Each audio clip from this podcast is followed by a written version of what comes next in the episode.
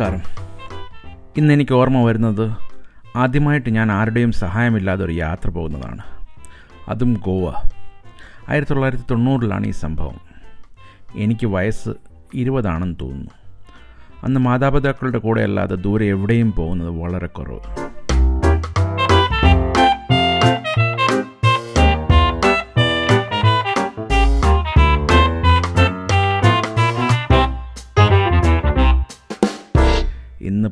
പന്ത്രണ്ടോ വയസ്സുകാർക്ക് പോലും ലോകത്തിന്റെ ഏത് മൂലയിൽ പോകാനും സൗകര്യമാണ്. വിമാനത്തിൽ കയറി കഴിഞ്ഞാൽ ബാക്കിയെല്ലാം ചിട്ടയായി നടന്നോളും. പക്ഷേ അന്നത്തെ കാലത്ത് ഇന്ന് കാണുന്നത് പോലെ ഗതാഗത സൗകര്യമില്ല. ഞാൻ കോളേജിൽ രണ്ടാം വർഷം ബിരുദം പഠിക്കുന്ന കാലം. യു കെ ന്യൂസ് എന്ന് പറയുന്ന ഒരു പ്രസ്ഥാനമുണ്ടായിരുന്നു. ഹോങ്കോങ് ആസ്ഥാനമായി പ്രവർത്തിച്ചിരുന്ന ഈ വാർത്താ ഏജൻസിക്ക് ഭാരതത്തിലും സാന്നിധ്യം ഉണ്ടായിരുന്നു. എന്റെ പിതാവിന്റെ കൂടെ ജോലി ചെയ്തിരുന്ന ജോസ് കവിയായിരുന്നു അന്ന് ഈ പ്രസ്ഥാനത്തിന്റെ മേധാവി. ഒരു ദിവസം എനിക്ക് കവിയുടെ ക്ഷണം. വല്ലതും എഴുതാമോ എന്ന്. പള്ളിക്കൂടത്തിൽ പഠിക്കുമ്പോഴേ എഴുതാൻ താല്പര്യമുണ്ടായിരുന്നു. പള്ളിക്കൂടമാണല്ലോ ജീവിതത്തിന്റെ വഴിത്തിരിവ് നമ്മളിൽ വരുത്തുന്നത്. സ്കൂളിൽ എനിക്ക് മാർക്ക് കിട്ടുന്ന ആകെ ഒരേ ഒരു വിഷയം ഇംഗ്ലീഷാണ്. പക്ഷേ എന്റെ കൂടെ പഠിക്കുന്നവർക്കോ ഏറ്റവും പ്രയാസപ്പെട്ടത്. പാഠപുസ്തകത്തിന്റെ കൂടെ അന്ന് ഗൈഡ് കിട്ടുമായിരുന്നു. സാധാരണ ഗൈഡിൽ മാർഗനിർദ്ദേശങ്ങളാണ് കിട്ടേണ്ടത്. പക്ഷേ പാഠപുസ്തകത്തിലെ ചോദ്യത്തിന്റെ ഉത്തരം അതേപടി ഇതിൽ ലഭ്യമായിരുന്നു. ഉടുതുണിക്ക് മറുതുണി എന്ന് പറയുന്ന പോലെ ഒരു വാക്കിന് മറുവാക്ക് പോലും ഗൈഡില്ലാതെ എഴുതാൻ അറിയാത്ത കുട്ടികൾ. ഗൈഡിൽ നിന്നുമാണ് എല്ലാവരും ഉത്തരം പകർത്തി ക്ലാസ്സിൽ വന്നിരുന്നത്. ഞാനോ സ്വന്തം ഉത്തരം ഉണ്ടാക്കി പേജുകൾ നിറച്ച് വരുമായിരുന്നു. കാരണം വേറെ ഒന്നുമല്ല പാഠ്യപുസ്തകങ്ങൾ വാങ്ങിച്ചു കഴിയുമ്പോൾ ഗൈഡ് വാങ്ങിക്കാനുള്ള കാശില്ല. ഉപയോഗിച്ച പഴയ ഗൈഡോ കിട്ടാൻ വളരെ പൂർവം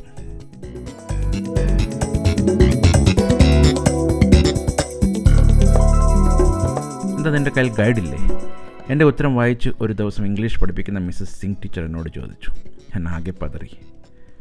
ഞങ്ങൾ മിക്കവാറും ഉപയോഗിച്ചിരുന്നത് പഴയ പാഠ്യപുസ്തകങ്ങൾ. പലർക്കും ഉപയോഗശൂന്യമായ പഴയ പുസ്തകം കിട്ടുന്നൊരു വിപണി തന്നെ ഉണ്ടായിരുന്നു ഇവിടെ. പുസ്തകം എത്ര മോശമോ അത്രയ്ക്ക് വില കുറവോ. പല പ്രാവശ്യവും മാസങ്ങൾ കഴിയുമ്പോഴാണ് അറിയുന്നത് പല പേജുകളുമില്ലെന്ന്. പുസ്തകം വാങ്ങിച്ചാൽ അന്ന് അത് തുറന്നു നോക്കുന്നത് പരീക്ഷ വരുമ്പോഴാണ്. പല പേജുകളിലും വലിയ പ്രേമലേഖനങ്ങൾ കാണാം. പ്രേമനൈരാശ്യം വല്ലതും പ്രകടിപ്പിച്ചതായിരിക്കാം. പുസ്തകത്തിന്റെ പഴയ ഉടമകൾ എഴുതിയതാണ് ഇത്. അടുത്ത ക്ലാസ്സിലെത്തുമ്പോൾ ഈ പുസ്തകം പുതിയ ക്ലാസ്സിന്റെ പുസ്തകമായി കൈമാറും. മുകളിൽ കുറച്ച് രൂപയും കൂടെ കൊടുത്താൽ മതി. അന്ന് ഈ വിപണി നഗരത്തിന് നടുക്കുള്ള ഫെർണാണ്ടസ് പാലത്തിന്റെ കീഴെയായിരുന്നു. സ്കൂൾ തുറക്കുന്നതിന്റെ സമയങ്ങളിൽ ഇവിടെ കാൽ കുത്താൻ സ്ഥലമില്ല. മീൻ ചന്തയിലെ പോലെ കട ഉടമകൾ ഇവിടെ എത്തുന്നവരെ കയ്യിൽ പിടിച്ചു വലിച്ച് കടയിലോട്ട് കൊണ്ടുപോവുകയാണ് പതിവ്. എപ്പോഴും വില പേശേണ്ടി വരും.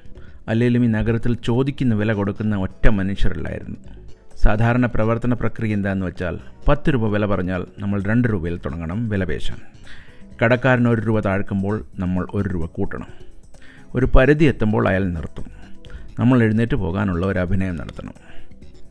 നമ്മൾ പറഞ്ഞ വില സ്വീകരിക്കുകയാണെങ്കിൽ തിരിച്ചു വിളിക്കും. അഥവാ വിളിച്ചില്ലെങ്കിൽ നമ്മൾ പറഞ്ഞത് കടന്നു പോയില്ലയോ എന്ന് തോന്നുന്നവർ തിരികെ വന്ന് ഒരു രൂപ കൂടി കൂട്ടി പറയും അങ്ങനെ ആ കച്ചവടം നടക്കും. സാധാരണഗതിയിൽ ഇതാണ് ഇന്നും ഇവിടുത്തെ സ്റ്റാൻഡേർഡ് ഓപ്പറേറ്റിംഗ് പ്രൊസീജിയർ. എന്താ ഗൈഡില്ലേ? ചോദിച്ചു കേട്ടില്ലേ? ടീച്ചർ ആവർത്തിച്ചു.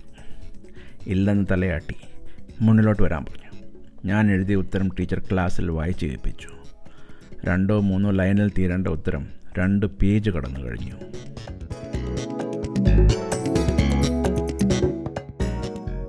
എനിക്കാകെ പരിഭ്രമമായി. വേർത്ത് നിന്നു. ടീച്ചർ എഴുന്നേറ്റു. അടി കിട്ടുമെന്ന് തോന്നി ടീച്ചറിന്റെ കൈ മുമ്പോട്ട് വന്നപ്പോൾ. പകരം ടീച്ചർ കൈയടിച്ചു എല്ലാവരോടും പറഞ്ഞു ഇതാണ് ചോദ്യത്തിന്റെ ശരി ഉത്തരം. നിങ്ങളെല്ലാം പകർത്തി എഴുതി വരും. എനിക്കറിയാം. ഗൈഡിൽ നിന്ന് പകർത്തിയാണെന്ന്. പക്ഷെ നിങ്ങൾ ഇവിടെ ഇരിക്കുന്നത് ഈ ക്ലാസ്സിന്റെ പരീക്ഷ പാസ്സാകാനല്ല. ജീവിതത്തിന്റെ പരീക്ഷയിൽ ജയിക്കാനാണ്. അത് സ്വന്തം കഴിവ് കൊണ്ടേ നടക്കൂ. ആ വാക്കുകൾ ഇന്നും എന്റെ ചെവിയിൽ മുഴങ്ങുന്നു. അതെത്ര സത്യമായിരുന്നുവെന്ന് താമസിയാതെ ഞാൻ അറിഞ്ഞു. ഇരുപത് വർഷത്തിന് ശേഷം ഞാൻ മിസ്സസ് സിംഗിനെ കണ്ടെത്താൻ ശ്രമിച്ചു. പക്ഷേ ആർക്കും അറിയില്ലായിരുന്നു ഇവരെപ്പറ്റി. കഴിഞ്ഞിടയിൽ ഒരു സ്കൂൾ റീയൂണിയൻ സമയത്ത് അറിഞ്ഞു കുറേ വർഷങ്ങൾക്ക് മുമ്പ് ടീച്ചർ മരിച്ചുപോയെന്ന്. സ്കൂളിൽ നിന്ന് പന്ത്രണ്ടാം ക്ലാസ്സിൽ പുറത്ത് ചാടുന്നതുവരെ എന്റെ ക്ലാസ്സിൽ ഇംഗ്ലീഷിൽ എന്നെ കടത്തിവെട്ടാൻ ആരുമില്ലായിരുന്നു. പക്ഷെ ബാക്കി വിഷയങ്ങളെപ്പറ്റി ചോദിക്കരുത്. അതൊരു ദുരന്തം തന്നെയായിരുന്നു. സാവകാശം പറഞ്ഞു തരാം വേറൊരു ദിവസം. ഈ അധ്യാപികയുടെ അനുഗ്രഹമോ അതോ വായനയിൽ മുങ്ങിക്കിടന്ന ബാല്യകാലമോ എന്തായാലും എഴുത്തു വിട്ടില്ല അതിനെ ഒരു ആയുധമാക്കാൻ തീരുമാനിച്ചു. പക്ഷെ കുറഞ്ഞതൊരു ബിരുദം വേണം പത്രങ്ങളിൽ അന്ന് ജോലി കിട്ടാൻ. മൂന്ന് വർഷം ബിരുദം പഠിക്കുമ്പോൾ എന്ത് ചെയ്യും? പന്ത്രണ്ടിൽ സയൻസ് എടുത്ത് തോറ്റ് തൊപ്പിയിട്ടു. ആർട്സ് എടുക്കണമെന്ന് ആഗ്രഹം ഉണ്ടായിരുന്നു. പക്ഷേ എടുത്തതോ സയൻസ്. പിന്നെ കോമേഴ്സ് കയറി. ഇത് ഒരു അവസ്മരണീയമായ കഥയാണ്. പിന്നെ പറയാം. ടൈംസ് ഓഫ് ഇന്ത്യയിൽ ബുധനാഴ്ച മിഡ് വീക്ക് മോണ്ടാജ് എന്നൊരു പൂർണ പേജ് നടത്തുന്നുണ്ടായിരുന്നു. ഇതിൽ മിക്കവാറും രാഷ്ട്രീയ ആക്ഷേപഹാസ്യമായിരുന്നു. ഈ പൊളിറ്റിക്കൽ സെറ്റയർ ഒരു പത്രങ്ങളിലും ഇന്നില്ല. സ്കൂളിൽ പഠിക്കുമ്പോൾ അന്നത്തെ ഉപപ്രധാനമന്ത്രിയായ ദേവിലാലിനെ പറ്റി ഒരു നർമ്മലേഖനം അയച്ചു കൊടുത്തായിരുന്നു ഇവർക്ക്. മൂന്ന് ദിവസം കഴിഞ്ഞപ്പോൾ വന്ന പത്രത്തിൽ ദാ കിടക്കുന്നു ഞാൻ എഴുതിയ നർമ്മലേഖനം. ഇതിനു മുമ്പേ കുറേ വർഷങ്ങളായി എഡിറ്റർക്കുള്ള കത്ത് മുടങ്ങാതെ എഴുതും പ്രസിദ്ധീകരിച്ചും വരും.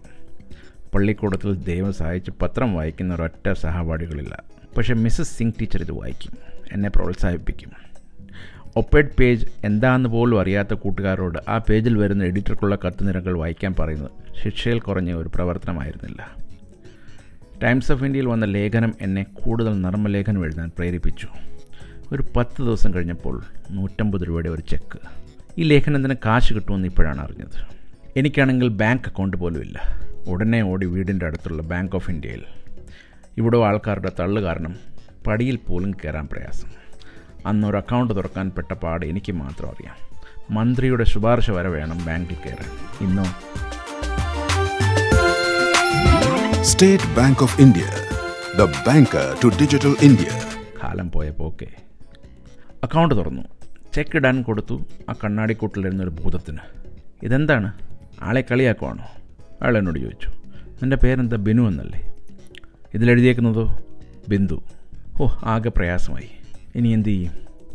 ഒരാഴ്ചക്കകം പുതിയ ചെക്ക് കൊണ്ടുവരിക. അയാൾ എനിക്ക് അന്ത്യശാസനം തന്നു. ടൈംസ് ഓഫ് ഇന്ത്യയുടെ ഓഫീസിൽ പരിചയപ്പെട്ടവരും മലയാളികളും ഉണ്ടായിരുന്നതുകൊണ്ട് പത്ത് ദിവസം കൊണ്ട് വേറെ ചെക്ക് കിട്ടി. എന്റെ ആദ്യത്തെ വരുമാനം. അതുകൊണ്ടായിരിക്കാം ജോസ് കവിക്ക് പപ്പ എന്റെ പേര് ശുപാർശ ചെയ്തു. അന്ന് ഫോണോ മൊബൈലോ ഇല്ലാത്ത കാലം ഒരു പത്ത് മിനിറ്റ് നടന്നെത്തുന്ന വീട്ടിലാണ് ഫോൺ. ആദ്യം ഫോൺ വരും. ആ വീട്ടിലെ ആൾ വിളിക്കാൻ വരും. ഞാൻ ആ വീട്ടിൽ അടുത്ത കോൾ വരുന്നത് കാത്തിരിക്കും. ചിലപ്പോൾ മണിക്കൂറുകളോളം നീണ്ടു നിൽക്കുന്ന കാത്തുനിൽപ്പ് അങ്ങനെ വന്ന ഒരു കോൾ വച്ചാണ് എന്റെ പത്രപ്രവർത്തനത്തിൽ അരങ്ങേറ്റം നടന്നത്. ഓറിയന്റേഷൻ സെമിനാർ എല്ലാ വർഷവും നടത്തുന്ന യു കെ ന്യൂസ് ഈ വർഷം ഗോവയിലാണ്. എന്നോട് വരാൻ ഉത്തരവിട്ടു. ഇവിടെ നിന്ന് ബസ്സോ ട്രെയിനോ ഗോവയിലോട്ടില്ല. ട്രെയിനിൽ ബോംബെ ഇറങ്ങണം. അവിടെ നിന്ന് മിരാജ് എന്ന് പറയുന്ന സ്റ്റേഷനിൽ വേറെ ട്രെയിൻ വഴി എത്തിയിട്ട് ബസ് പിടിച്ചു വേണം എത്താൻ. അത് മിക്കവാറും അസാധ്യമാണ് എനിക്ക്. പിന്നെ ഉള്ളത് ബോംബെയിലെത്തുക അവിടെ നിന്ന് ബസ് വഴി ഗോവയിൽ. അത് തന്നെ ശരണം. ഇന്നത്തെ പോലെ ഓൺലൈൻ ബുക്കിങ്ങോ ടിക്കറ്റ് സ്ഥിരീകരണമോ ഇല്ല. രാത്രിയിൽ പതിനൊന്ന് മണിക്ക് തിരിക്കുന്ന ഒരു ബസ്സിൽ ബുക്ക് ചെയ്തു. ബോംബെയിൽ ഇറങ്ങി ഇനി അടുത്ത ബുക്കിംഗ് ചെയ്യണം. രാവിലെ എത്തും ബോംബെയിൽ. അവിടെ നിന്നും ഗോവയ്ക്ക് എല്ലാ ബസ്സും തിരിക്കുന്നത് വൈകിട്ട് മൂന്ന് മണി കഴിഞ്ഞ്. പക്ഷെ വഴിയിലുണ്ടായ സംഭവങ്ങളാണ് രസകരം. ഇന്ന് ദയവിറക്കുമ്പോൾ തമാശയായിട്ട് തോന്നും. പക്ഷെ ഞാൻ തിന്ന തീയുടെ കണക്ക് പറഞ്ഞാൽ നിങ്ങൾക്ക് മനസ്സിലാകാൻ ചിലപ്പോൾ എളുപ്പമായിരിക്കും. അത് ലക്കം